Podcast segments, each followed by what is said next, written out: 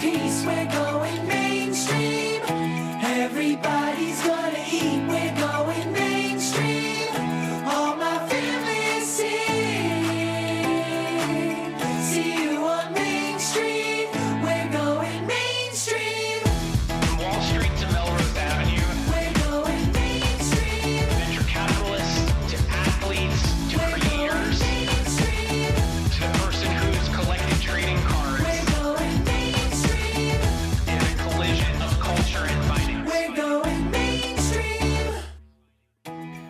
back to the Alt Goes Mainstream podcast.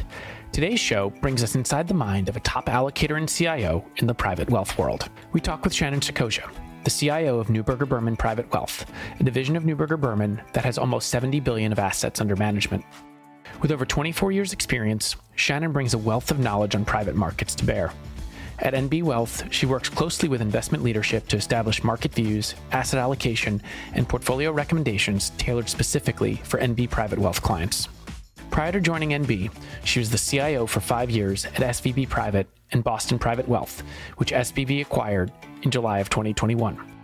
In this capacity, she oversaw all investment management functions, including portfolio construction, asset allocation, third party manager selection, equity and fixed income portfolio management, performance, and trading.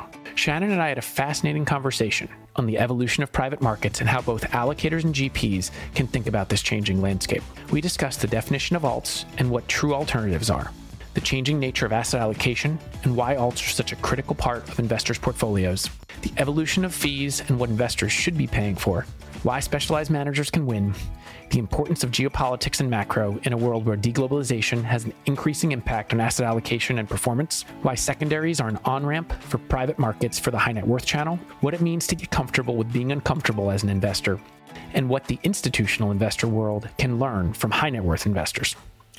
Thanks, Shannon, for coming on the Alt Goes Mainstream podcast to share your thoughts and wisdom on private markets. It's a pleasure having you on the show.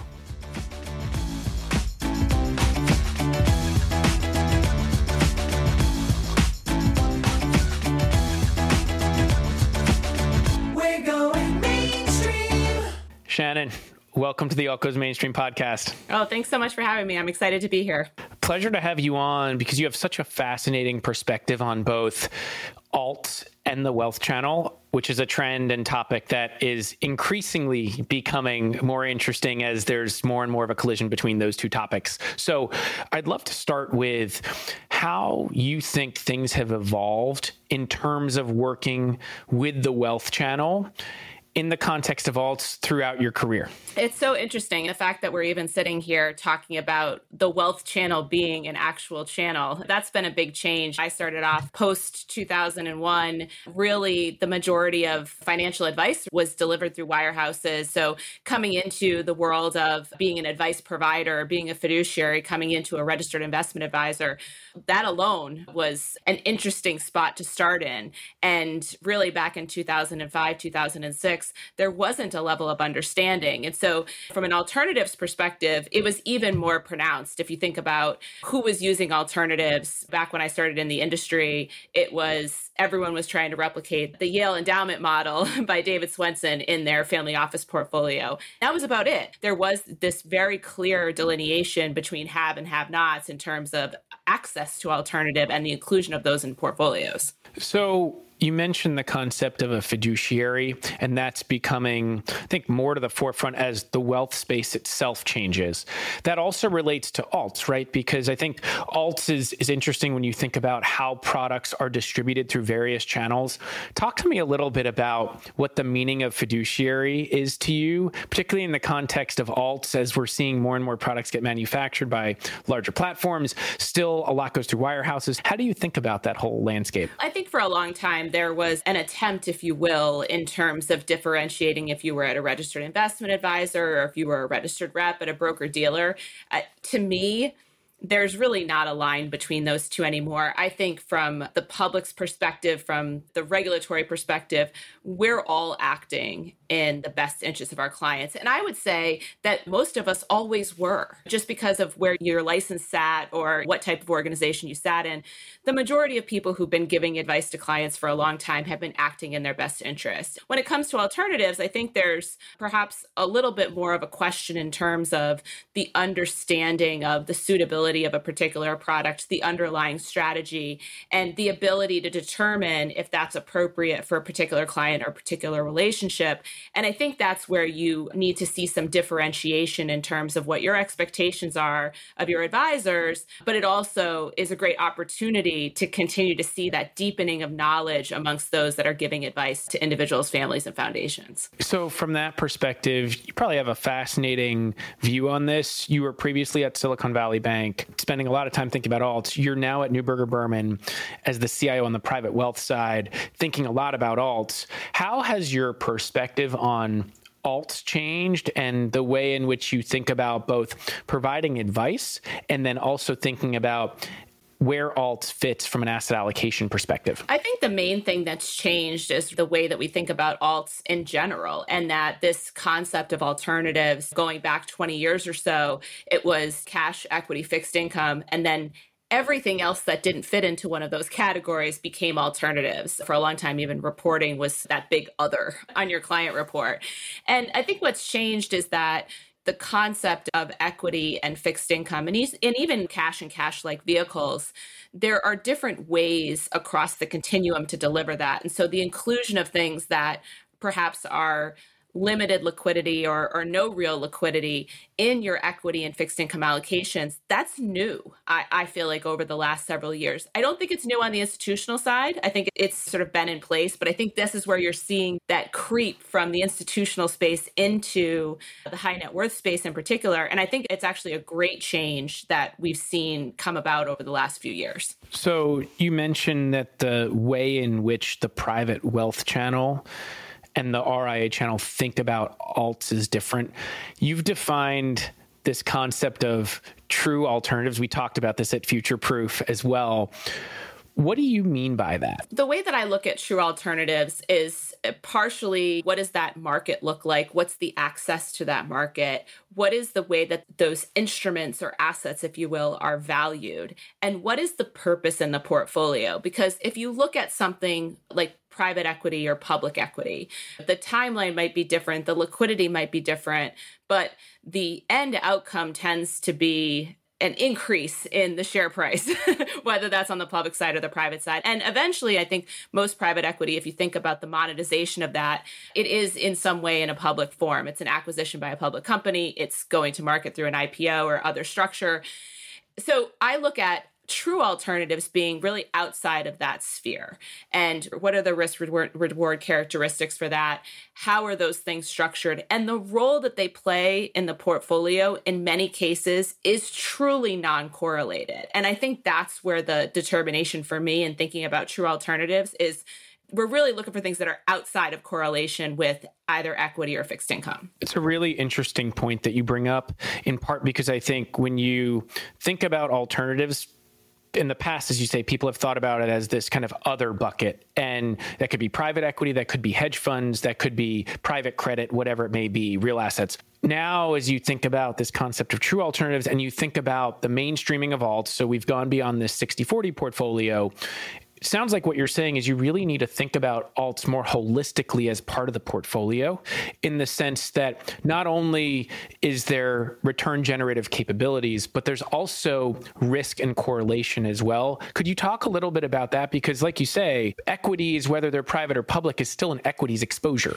Absolutely. So, if you're in the institutional space, you're always looking at something like a Sharpe ratio for how effective is your portfolio construction in terms of yielding a better risk return return characteristic. Private clients, Sharpe ratio doesn't mean all that much to them. And so, what I look at in constructing a portfolio is what is that range of outcomes that the client will have to digest and sustain over the course of their time horizon in order to deliver that desired outcome. That's how you can really describe what it means to increase your Sharpe ratio is what is that outcome and what is the increased probability of you meeting that outcome by creating a more diversified portfolio. So I think it's taking a lot of those institutional quantitative metrics that we've all used to build portfolios in the past and relating them in a narrative way to private clients. It's fundamentally the same process, but it, it does help you to understand how much liquidity you need, what's the longevity factor, what's the time horizon, what structure, because if you're looking at it in terms of de- defining that outcome, that's a really important piece. Really interesting point when it comes to the concept of outcomes. And I think this actually gets to two really interesting sub questions there. One on the GP side in terms of productization. So the wealth channel may need different products based on they're a different customer type than an institution have different goals different time horizons liquidity provisions et cetera like you say. The other piece is on the lp side.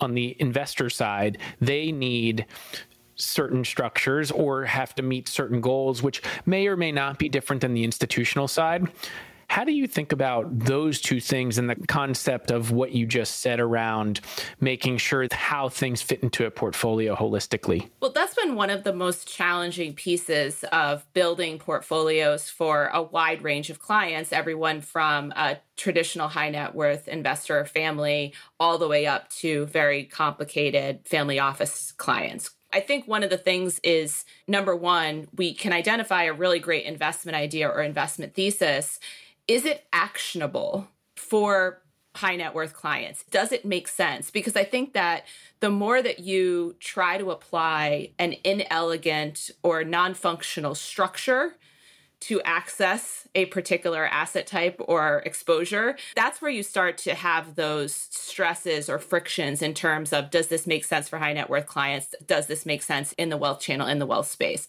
And so I think when you're putting together and you're structuring product, it is making sure that you're balancing does this make sense in this type of structure, knowing that this is the type of structure we need? And from an LP perspective, really getting under the hood and understanding if that structure makes sense for the risk that you're taking on and the exposure you're trying to garner. What's the advice you'd have for GPs who are really spending a lot of time dedicating themselves to working with the wealth channel and in part structuring product for the wealth channel, which may be very different than how they would structure a product for the institutional channel. There's one thing that I think has always been an area of focus for institutional level GPs, and that's been around access, access to deal flow, getting the best de- deals. We've all seen the reports of the top quartile, especially in places like VC, right? There's a persistence in that outperformance over time for those top GPs. I think that one of the things that a lot of these firms need to look past is that access idea probably doesn't land as well as it does in the institutional space with the wealth channel. They just assume that major firms have access to the best de- deals. And so thinking about explaining why the access to those deals and the flexibility and latitude to structure different things and create appropriate liquidity pres- provisions and potentially provide some stability in terms of those products and the teams that are running them. That's really where I think institutional GPs uh, can differentiate themselves. It's not going to be about access necessarily for the wealth channel. It's going to be about a combination of access and structure and knowledge, experience, security for those underlying LPs, because those are all the things that just getting comfortable with the investment thesis isn't enough for a wealth LP they have to be comfortable with the rest of that because that's what creates the reputational risk for allocators such as myself. Do you think GPs understand the challenges that allocators face in terms of how they have to explain and deal with clients when it comes to helping those clients navigate private investments in a portfolio? I think much more so now than even five years ago. I think that the idea that we were sitting in these meetings and being able to show a couple of quick pages of a pitch book and that would immediately make the sale for our lying wealth clients that wasn't understood 5 years ago now it really is and so i think what you're seeing is that educating on the why, educating on the what, educating on the how is becoming much more part of the dialogue and the discussion from institutional GPs. And I know at Neuberger Berman, our private markets team spends a lot of time on this. And it's because I think we want the underlying LPs to be comfortable and knowledgeable because that creates better outcomes for them as well as better outcomes for us. Where do you think GPs still have to improve when it comes to truly understanding the allocator's experience and helping them basically? Because it's really a two part I hesitate to use this word, but sale. You have to convince the clients as to why something in alternatives makes sense for their portfolio. But that means the GP has to convince you, and then you have to convince the client. So it's really a, it, it's an intermediated process for the for both the GP and to some extent for you. So one of the things that we heard so often back in those early days of incorporating alternatives was the importance of vintage year diversification and making sure that you have diversified exposures. And I think today we still could get a little bit more guidance from institutional GPs in terms of how does this fit into an overall program and how to start a program. And so I know a lot of us are doing that work from an allocator perspective. And so I think really understanding that first product, that first foray into alternatives for many clients on the wealth side is going to be predictive of their experience and willingness to do more in alternatives in a future state. So, ensuring that the advisor that an institutional GP is working with to ensure that they are arming that advisor with the right type of education about how this fits into a portfolio to essentially create the opportunity for a future sale. That's really critical. It doesn't seem to be as relevant in the public market space. We all know somebody can go into a public market strategy and it doesn't go well and they just switch it out to another public market strategy. Having a bad experience in alternatives and i can attest to this from 2008 and 2009 for clients that had their first foray in 2007 and obviously had a lot of gates and challenges and that colored their experience for the next decade and we didn't have another at bat, if you will, to get them into another strategy. How do you think about this from the allocator perspective in terms of really being able to survey the universe? This gets to what you were talking about a second ago in terms of GPs really figuring out how to create the right product. A lot of these platforms, as we know, are expanding and becoming multi asset class, multi strategy. They almost want you to just go to one provider and buy the entire menu, if you will. How do you think about that concept and evolution of the alt space as an allocator? I, I, think there are pros and cons to that approach. I think that there are opportunities to do deep diligence and research on a number of different providers. And I, I do think that despite the fact that you have a lot of institutional GPs, I think that there are areas where different institutional GPs have more experience and a stronger track record. I think if you have the resources to be able to do that due diligence, I think it's worth it. The other thing to think about is that there tends to be, just like there is on the public equity side, some crowding into successful strategies. So taking a step back and looking at just because a particular firm has a very successful track record in another type of strategy doesn't necessarily imply that they're the best for another particular type of strategy. You see this across whether it's VC, private equity, private real estate, really anything. I think being thoughtful about let me kick the tires a little bit more, understand where somebody's core competency is, and focusing your efforts on that, I think is a, an important aspect. The flip side of that is the ease of working with one or two providers. You can strengthen the relationship. You potentially can have deeper conversations. And so I think for different firms, for different allocators, they're going to weigh one of those over the other. But there's a lot of great strategies in the marketplace. And so there's certainly opportunity to do both. It's a great segue into touching on a concept that I feel has become more prominent in private markets as many larger GPs become bigger and more capital flows into the space. It's great on one hand that more capital is flowing into alts because it grows the space, it institutionalizes the space both on the LP side and the GP side. But I characterize this as we're now in a world where in some parts of private markets, it's beta in search of private markets alpha. What do you make of that? This is not inconsistent with other periods of time where we've seen similar pattern, if you will. And I think that it comes back to what happened with hedge funds, for instance, post 2011, there was a lot of introspection, a lot of soul searching about what are we paying for. And with Sarbanes Oxley and the transparency that needs to be afforded from a public market perspective, there was a seismic shift in the opportunity set and the ability to generate alpha, particularly for public equity hedge funds. I think that today you should start to see a similar introspection in terms of what is it that I'm paying for? Is it differentiated? Is it worth uh, the illiquidity that I'm taking on, as well as, frankly, the higher fees. They've come down, but they're still higher than what you're seeing in the public equity or credit space. You you have to take that into account in your evaluation of these opportunities. What's the future of fees?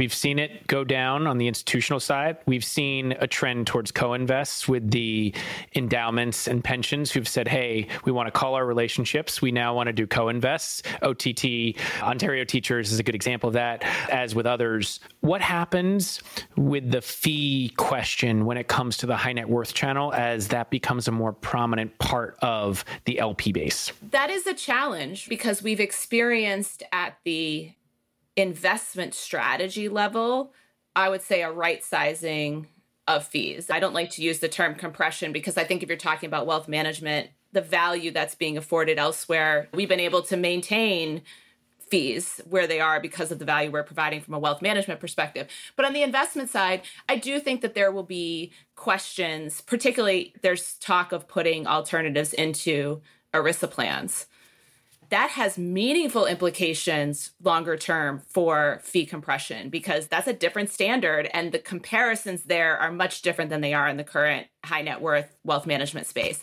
I think overall you'll see uh, pressure on fees and that's why I think that going back to my earlier comment managers need to be prepared to earn those fees. And the broader base and the broader retail footprint, and as we know, once retail gets involved, there's a lot more scrutiny on fees, there's a lot more scrutiny on competitiveness. I think that that's going to be something that this industry is going to need to hit head on, but I think we'll be prepared to do that because I think people have been anticipating it. It's interesting when you think about the fact that the individual investor or high net worth channel or pure retail channel when you get down to ERISA plans or retirement plans really does change the game. For some period of time, it has felt like GPs have not necessarily been welcoming as much transparency. And to, to, some extent, understand that in the concept of creating more transparency can make it harder to operate and build companies in private markets with patience. Now, I want to be clear. I don't think that means that people shouldn't be transparent about reporting or things like that. But if you get towards a more liquid private markets, it can impact people's decision making, as we see in public markets, right? Quarterly reporting drives certain types of incentives, which private markets don't have. What do you make of this increasing transparency in private markets, both the good and the bad, when it comes to things like creating alpha in private markets, building companies in private markets? I think it could be a challenge because w- when we talked uh, on Huntington Beach in that beautiful location where we met the last time, we talked about the optionality that illiquidity and being private affords fund managers and affords investors on the GP side. And the dilution of that would be meaningful, I think, if we look at it from an alpha perspective. And so I think that there's a, a very important aspect to transparency where we've come a long way in the 10 years um, since the GFC, almost 13 years now, actually. Wow, I'm aging myself. But I think that a cautionary tale would be I, I, don't necessarily think that increased transparency always yields better results. And so I think that institutional GPs really need to consider that in terms of being able to fulfill their mandate, develop an investment process that they have the flexibility and latitude to maintain that optionality and therefore be able to drive results. What does that look like in the future when you think about product construction, the types of areas where these institutional GPs focus on within private markets? I, I think that there will likely be an emphasis on perhaps more specialization. And I think that you see that in GPs now where they have said, listen, we don't want to operate in this space because the, the regulatory oversight is just too much for us to be able to engineer value or M&A is almost impossible based on FCC, for instance. So we're not going to play in that space. I think you start to see strategies morph and become more specialized uh, to account for that where they are in the stage. Is it we only do anything before series b? We're only going to do recaps? Who knows? I, but i think that that will impact the way that managers think about not only executing their strategy but also their expected results i i can see more emphasis being placed on where do we want to play where can we be competitive where can we maintain that optionality and if that means we have to pivot our strategy or specialize in in certain areas I could see managers doing that in response to this call for transparency. You're bringing up a number of really interesting points. And I think this gets to some of the nuances, particularly in certain areas of private markets, like venture, as an example. The CIO Commonfund Mark Anson came on the podcast and said that he thinks specialized sector focused managers are going to win. Certainly in venture, that's something I would agree with. I happen to be a specialized manager, but also ag- agree with that. And we've invested in a number of managers who are specialists, and I think they they can drive outsized performance. Many fund of funds also agree with that too. Other corners of private markets may or may not be the case. But then you reflect that back on the other side of building an asset management business, and as these GPs get bigger, they may have to become multi-strategy strategy or certain size and scale to be able to attract capital, particularly from the high net worth channel, because certain people as allocators will gravitate towards brands. How do you reconcile?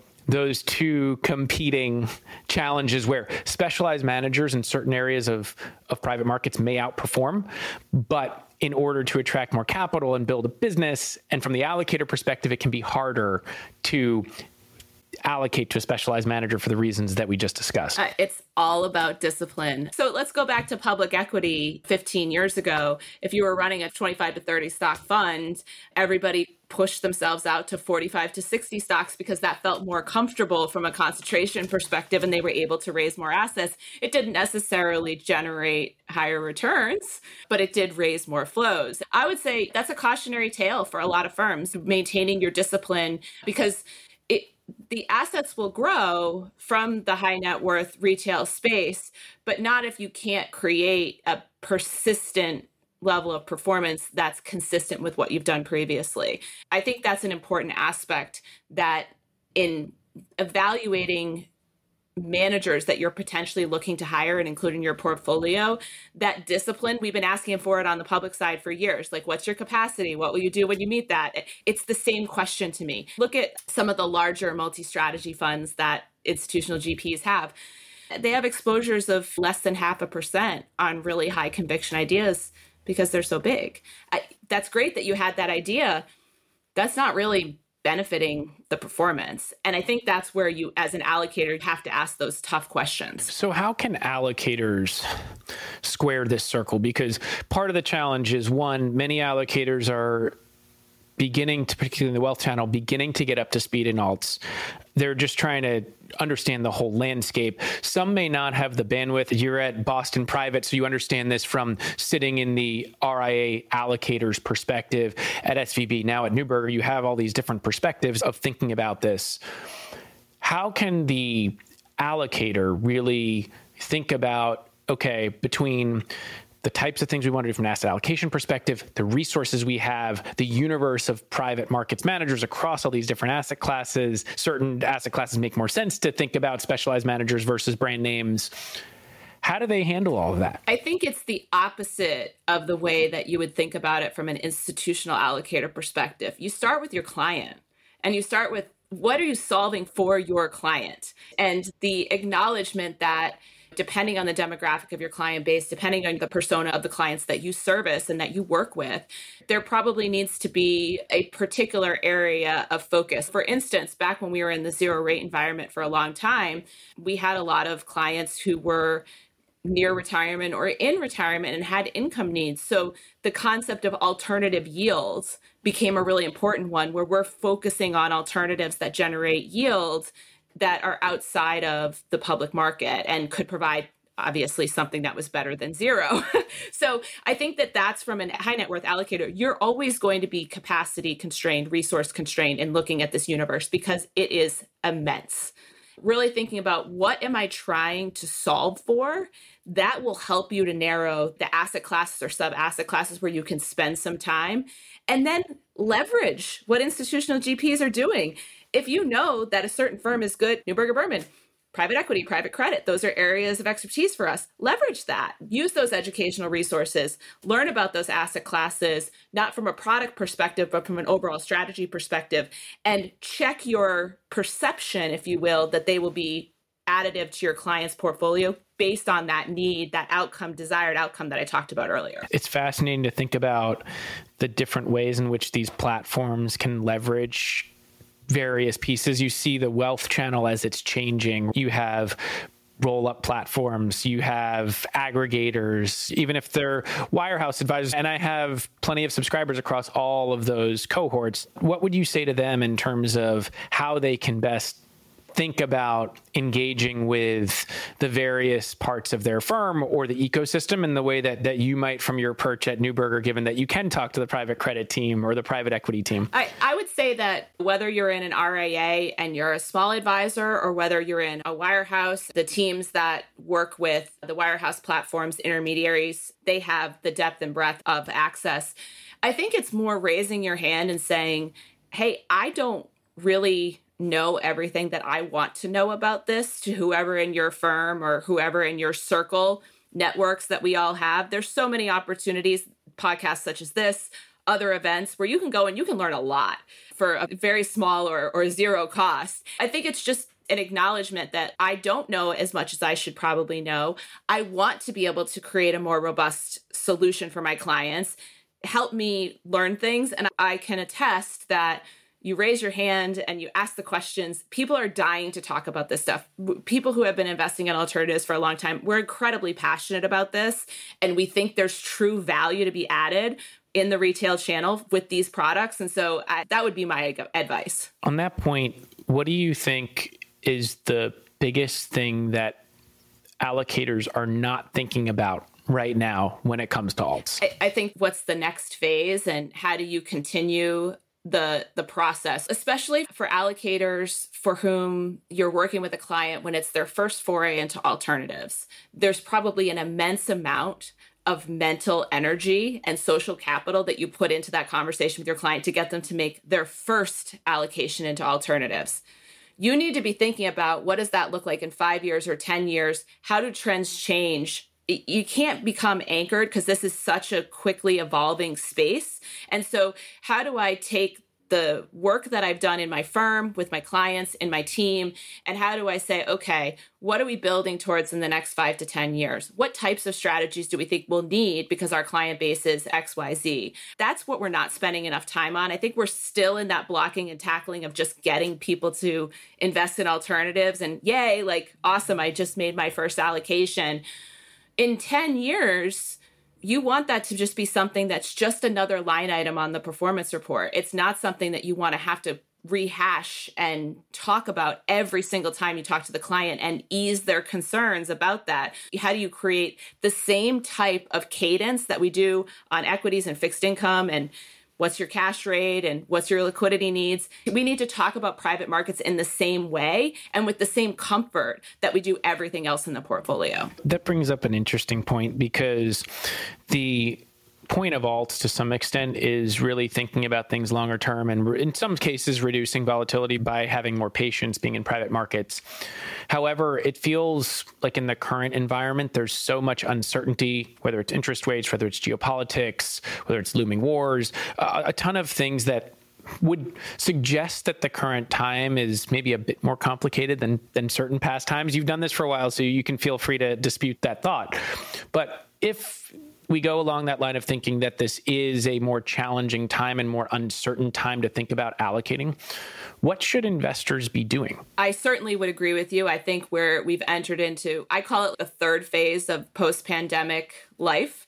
But really, it's much more than that. We're seeing uh, some clear shifts in geopolitical uh, leadership, if you will. Um, a lot has changed in terms of where the US military was in 2000 versus where we are in 2023. We're seeing changes in terms of deglobalization. The saying history doesn't repeat, but it often rhymes. I would say one of the things that you can really look for, perhaps more so in the alternatives allocations that you have rather than even in the public markets, is asking a lot of questions about when things have changed, when there has been a potential dislocation or disruption, how have you handled that? Because there's an expectation that we're not coming in every day and that everything remains the same. The other thing I would say is that perhaps, and I'm sure people could argue with me on this, but perhaps this period of uncertainty and allowing there to be a combination of acknowledgement of risk, but identification of opportunity that is longer duration, longer tenured, that might serve us well in this environment where it's really hard to predict the next six months. Um, but it might actually be easier to look out five to 10 years and look at some of these more global trends and start to potentially extrapolate how those could be opportunities longer term. How would one, as either an individual or an asset allocator, go about figuring that out? I think going back to all of us are going to sit in this seat as an allocator, and we have so many things that we have to worry about on a day to day basis. So, marrying what I think is the macro and some of the trends that we hear about from a macro perspective there are firms out there who are talking about the challenging macro environment as setting the stage for the next phase of opportunity. Read those things, listen to those things. You don't necessarily have to agree with it, but working with uh, institutional GPs that have a longer term time horizon that are thinking about this potential seed change or new regime I think that's the important piece here. The other thing is tying it back to your client. What's your client's time horizon? Because if their time horizon isn't 10 or 15 years, some of these opportunities, you might be better staying home, staying shorter duration, staying in strategies that have a more near term catalyst than one of these longer term thematic catalysts because of the time horizon that they have. And so I just think it's tying all those things together and not getting too caught up in the day to day, understanding that we are going to continue to see some changes. You bring up a really interesting point about the importance of thinking longer term and understanding how macro forces may change things. It's actually very timely because recently Goldman Sachs actually just set up a geopolitics institute. Others have done as well. McKinsey has their own institute of sorts. I think Lazard has been doing something similar.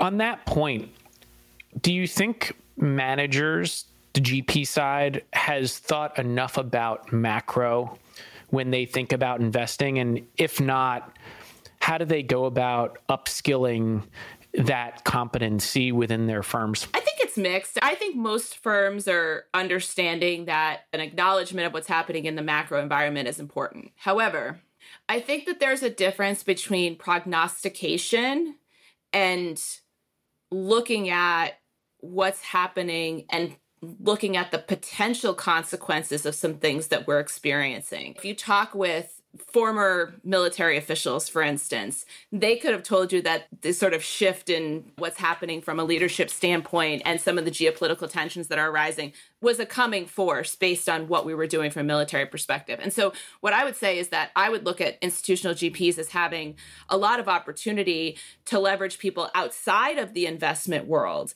a macro strategist is going to tell you one thing. Somebody who's on the ground building new facilities from a production standpoint outside of China in other Asia adjacent areas, they're going to have a different perspective than a macro strategist sitting in New York City. So I think just expanding and widening the aperture is the most important thing for uh, firms to do. And many of them are global. Being able to tap different regions and take those different perspectives, like read a newspaper from outside of the United States it's a completely different perspective. Brings up an interesting point because if we focus on the equity side of private markets, in particular, private equity, growth equity, venture capital, it's really an exits business as much as anything else.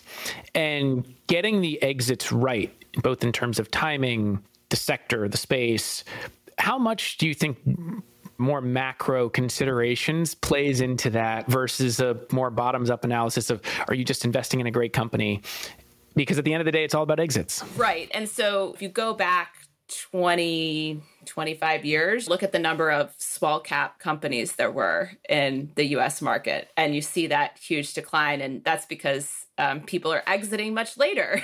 They're exiting when you can go right into large capitalization universes.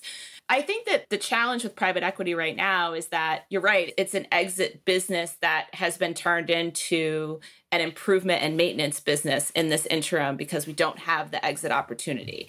And so I still think that there will be uh, a focus on exits. I think that managers and allocators that can be strategic about finding other ways to exit businesses and being able to get creative about the exits on those businesses that's where we're going to see i think more success over the next few years. And i also i think the death of of ipos is is overstated the IPO window will open back up. You don't have to look at the last four that have come out over the last six weeks and say, oh my gosh, nobody's ever, successfully IPO again.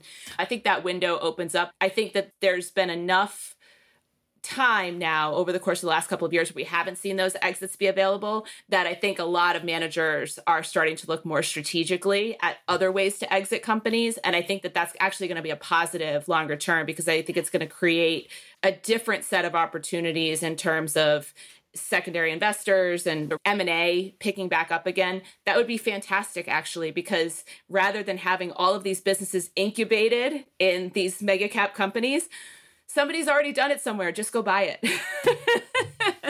that actually brings up a really interesting conceptual framework for those entering alts right now. Does the prevalence of secondaries make this a great on ramp for many people who've never had exposure to alts in a big way now have an opportunity to kind of dip their toe in? Absolutely. I would say from a high net worth perspective, secondaries were always interesting to us because it's such a shorter J curve.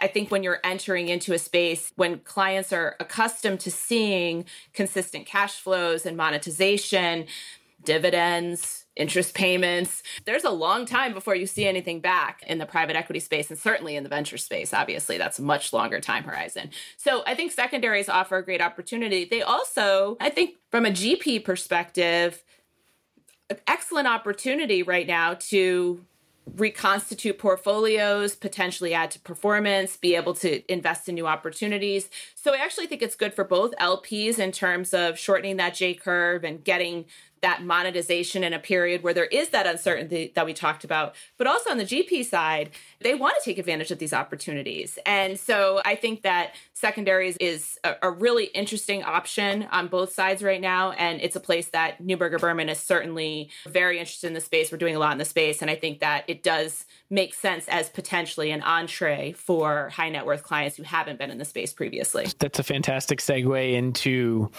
areas that excite you most in private markets? I would say secondary. You already discussed this. We're really excited about private credit. I think that a lot of people say that, but we have a significant amount of experience in private credit at Neuberger Berman from my space as an allocator it's a nice way to be able to complement what we're doing in the public fixed income space as well. We've obviously seen a lot of rate volatility. And as much as we want to be able to start pushing out from a duration perspective on the curve, that's tough given the shape of the yield curve right now. And so, from a private credit perspective, that's a place we're very excited about. Then on the private equity side, as I mentioned, you're really setting the stage today for the next five to 10 years. So while there may be questions about the potential for exits, the portfolios you're building today are really setting the stage for that. And if we go back in time, for instance, to 2001, 2002, those were great vintage years and they weren't a time when people really wanted to be investing in the private equity space at all. So when it feels like you're not super comfortable might be the right time to be allocating. Do you think people are more comfortable having seen past cycles where they may not have gotten into? I'd like to say that they are. I don't know if clients are more comfortable, and I'm speaking for my space and in private wealth. I don't know if clients are more comfortable, but at least we've got some good data to be able to show them.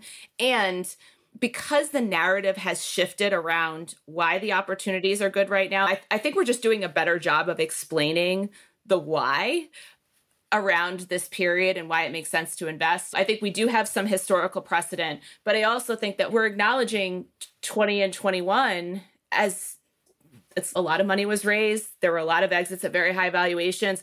We're resetting the expectations to be more realistic. And I think that deep down inside, clients appreciate that because we're talking about a couple of different periods and stating, and this is why today is a great opportunity, even though you might not feel like it's as as exciting as what we were experiencing in 2021. What do you think are the biggest lessons that allocators today will look back 10 years from now, just like you mentioned? What do you think will be those things in 10 years or so? I think there are two things. Number one, I, I think that this idea of investing in businesses that can be improved from an operating perspective rather than just deriving return from a financial engineering perspective. I think that that's going to be really important. That speaks to management experience deal access. It focusing on that in this environment and seeing the operational improvements that can be garnered that hopefully generate better returns i think that's number one. And then number two more broadly we haven't talked about real estate but i'll talk about it here real estate's going through a, a, transition period right now. We're seeing what's happening with interest rates, cost of capital on both the residential and commercial side. There's expectations of a pretty market increase in defaults. And I think what people are going to find out of this period is that there are going to start to be some opportunities in real estate over the next couple of years. There's a precedent for what happened in the financial crisis in terms of real estate. And hopefully, people understand that the starting point for where we are today is different. And yes, there will be some demographic trends, but I do think that real estate will be something that allocators will look back and be like, wow, we really should have potentially seen some of this opportunity at the time. But right now, I still think there's a little bit of additional, to use your term, transparency that needs to come out and price discovery before people can really feel comfortable with that. So, if I sum up the last few minutes of how you think about the world, it's that in alt, it's okay to be uncomfortable. So, effectively get comfortable with being uncomfortable. And that actually might be the best time to think about allocating to something. Where did you learn that mindset and skill set? I think that I'm generally a fairly cautious person. I, I, want to have all of the facts and be making decisions based on that. And I found that in investing, once you have all of the facts, you've you probably missed the opportunity. I think that it's important that it's not about taking risk. It's about acknowledging what risk you're taking and being comfortable with the potential range of outcomes around that risk. And so I'm never fully comfortable with any investment that I make because I know I don't have all of the information. And I also know that there's all these exogenous forces that impact how that investment is going to perform that have nothing to do with my fundamental assessment or how well I know the manager or the opportunity in the asset class. So I think it's just from experience and watching people around me make those decisions and making some of those decisions myself and making those difficult decisions in times when it was important to make those difficult decisions 2008 2009 March and April of 2020 those were not easy times to make decisions. So I think you have to take the information that you know, but you have to always acknowledge that there's always a risk with that, regardless of how much work you've done. And it's just being comfortable with that risk and acknowledging that range of outcomes that could potentially emanate from it. Yeah, where my mind goes with that is how do allocators balance the allocating to the easy, you never get fired for buying IBM type concept versus to your point the returns are going to come most likely from elsewhere. That's one of the questions that we talked about when we were in california together was how do cios get comfortable allocating to alternatives? And that's exactly the same thing. Now if i go back for instance to 2006 2007 you talk about something like a public market frontier market strategy people were like, that is insane if you were allocating. Those people were taking on so much risk in a basically a subset of emerging markets equity. I think it changes over time in terms of what you're most comfortable with. And I think that getting comfortable with something from an allocation perspective it, the same way that if you put something in a client portfolio they don't understand and they're not comfortable with, if you're allocating to something that you're really not comfortable with, I, I wouldn't do that, right? Because then it's going to take up too much of my mental energy. I'm not going to feel comfortable. I'm constantly going to be second guessing myself. And so if I do a lot of due diligence and deep research on something and I still can't wake up, if I'm waking up every morning thinking about if I did that, this is how I would feel. It's probably better not to do that because you're not, from a behavioral perspective, going to be able to make the right decision when you need to either add to that or move out of it it's too complex for me if I'm not feeling that level of conviction. So I think that's a great segue to thinking about what's been the learning or teaching that has been most had the most indelible impact on your investing career when it comes to private markets? I hate to say it, but the simplest thing is if it sounds too good to be true, it probably is. One of the things that I always take a step back is if this is a, a new strategy, a new product, a new area, why do you have access to it? Why are you structuring it this way? Why are you doing this? It just allows me to feel like I've covered all of my bases in terms of alternatives. The other thing I would say, I know you asked me for one, but the other thing I would say is that going back to a comment I made earlier, not every exciting investment opportunity is investable from an institutional standpoint. There are areas of the market where I have looked, a great example is something like trade finance. It's an incredibly interesting part of the market. It seems like it would be just from a, a yield and cash flow perspective, it, a really interesting area to invest in. It was almost impossible to find an institutional way to do that. So I had to move it aside. And I think that when you're in alternatives, if you're looking at something and it feels really like a true alternative that like we talked about earlier at some points in time you might need to just table that and take a step back and say you know what? If i was doing a very small kind of family office thing or something on my own maybe this is investable. But i as an allocator i just can't get comfortable with this. I think that's the biggest thing is that not every investment idea always lends itself to a good allocation. So being realistic and introspective about that is really important. How should investors think about that evolution and maybe GPs as well, because there may be a way to innovate on that. And and I think we're seeing this in climate. I had Bill Oram from Capricorn Investment Group on the podcast where he's creating an investment product to enable across the entire value chain invest into climate solutions. And that doesn't mean just investing in companies, but it means investing in project finance and all of that kind of stuff. And you kind of have to create a value chain for that to happen. Do you think that there's ways in which GPs can really think about that concept of what you just talked about? And say, okay, we don't have that ready from an institutional perspective yet, but let's figure out a product that works now for family offices or, or, quote unquote more risk capital, and then get to the point where we can build a business around this for institutions. I think good GPs are doing that. I think they're looking at subsets of their universe and saying, listen, this is something that it could be maturation of the marketplace. It could be scale. It could be changes in the way that transactions are executed, for instance, that make it a more comfortable allocation. There could be more security or safety behind those cash flows and how they're paid. So I think that institutional GPs of quality are doing this. I think that also there there does need to be some acknowledgement that it's worth it for the risk to them to be able to go in a, into a place where um, there isn't potentially an institutional solution currently. But absolutely, any good institutional GP is looking around the corner, not just the next corner, but three corners from now, and saying, what could the opportunities that could be presented? Is there a way for us to access this market? If there's not, what are the challenges to it? How could we potentially get around that? I just think that's part of having an innovation mindset, having a focus on continuous improvement. You have to always be looking at that. And so I think they are doing that, but I would say it's a lot of what's available to larger institutional investors, more sophisticated investors, family offices, for instance, they're also able to take probably those binary outcomes in stride a little bit more than high net worth clients are. And so I'm comfortable with the fact that we don't have high net worth options for everything under the sun because I do think there's going to be suitable things, appropriate things for high net worth investors that may not make sense for them outside of the institutional space. I think that's a really important point when you think about this from the perspective of asset management as a business, there are different customers for different products in any business and this is no different. You have to productize for the customer.